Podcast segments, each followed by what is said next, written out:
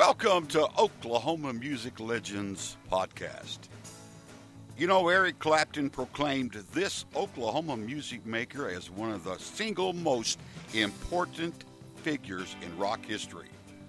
This is J.J. Cale. Stand by for the story.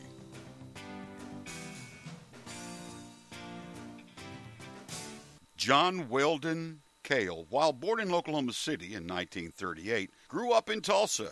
He put together money and bought his first guitar when he was 10. His first music influence was the western swing sounds of Bob and Johnny Lee Wills, who owned the Tulsa music scene at the time. As a youngster, he was intrigued by the process of record recording, so he built a small recording studio in his family home. His interest and knowledge of recording engineering would play an important part in his later studio albums. John grew up in an incredible and fabulous time in Tulsa music, with a number of clubs and bands with whom to perform and where to perform, no age limit on who could play on stage, a musician could learn his craft seven days a week on stages in front of audiences who loved the new rock and roll sound, all while still attending high school. He played alongside some of Tulsa's best musicians during the beginning of the rock and roll era.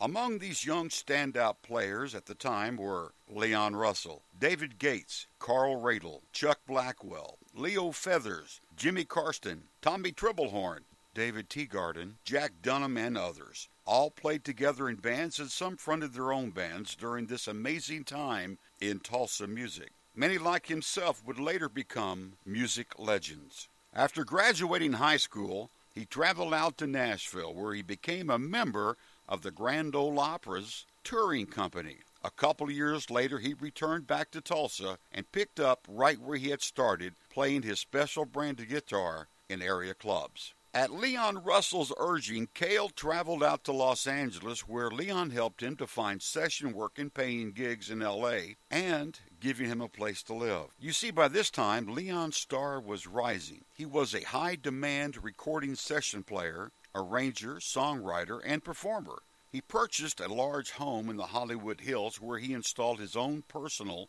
recording studio. Here, Leon had a welcome, open door policy for almost any wayfaring Tulsa musician who needed a place to stay while in LA or a place they could stay until they got established. It is said Cale changed his name to JJ after it was suggested to him by the owner of the Whisky A Go Go Club, Elmer Valentine.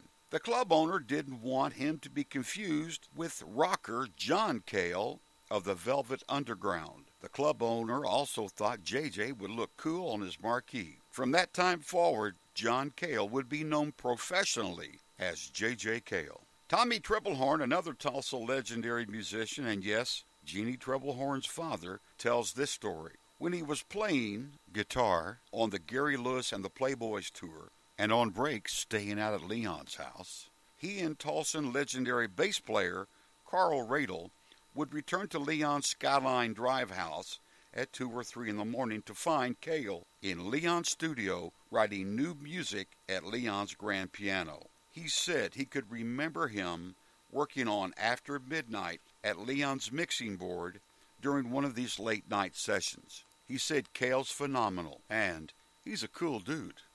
While living in LA, Cale cut a vinyl 45 demo of After Midnight had some of them pressed, and gave them out to some of his Tulsa musician friends.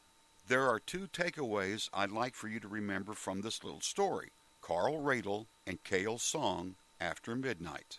He found little success as a recording artist out in LA, and between playing at the Go Go and doing sound engineering recording work, he was unable to earn enough money to live, so he sold his guitar, gave it up, and returned to Tulsa. Dale Shipman of the Shipman Brothers Band shared this story. In 68 or 69, a guy who just came in one night and asked could he set in with our band. His name was J.J. Cale, but we knew him as Johnny Cale. He told us he'd been out in California writing some songs and he wanted to play in a band again to get his fingers in shape. He was more than welcome on our stage. He would sit on a bar stool, play his guitar, but he refused to sing. He played with us every night for three or four months. Then one night, Shipman said, he just didn't show up. He disappeared. We found out later Eric Clapton had released JJ's song After Midnight on his debut album. Now here's the backstory. Carl Radle was playing bass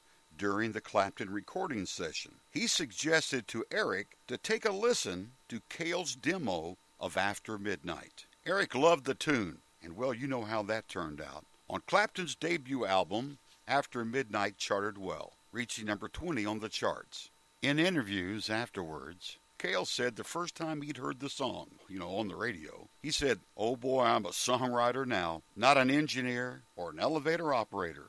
I read another interview where Cale was asked, What was it like to have a hit song? To which he replied, It's like striking oil in your own backyard. Cale played and recorded all his songs, sometimes mixing the recording and playing multiple instruments. Many of his songs were covered by Tom Petty, Carlos Santana, Johnny Cash, the Allman Brothers, Lynyrd Skynyrd, the band, and of course, Eric Clapton, as well as others. Cale never became a household name. He recorded solo albums, but the best appearance on the charts for solo performance was in 1972 for his song Crazy Mama, which charted 22.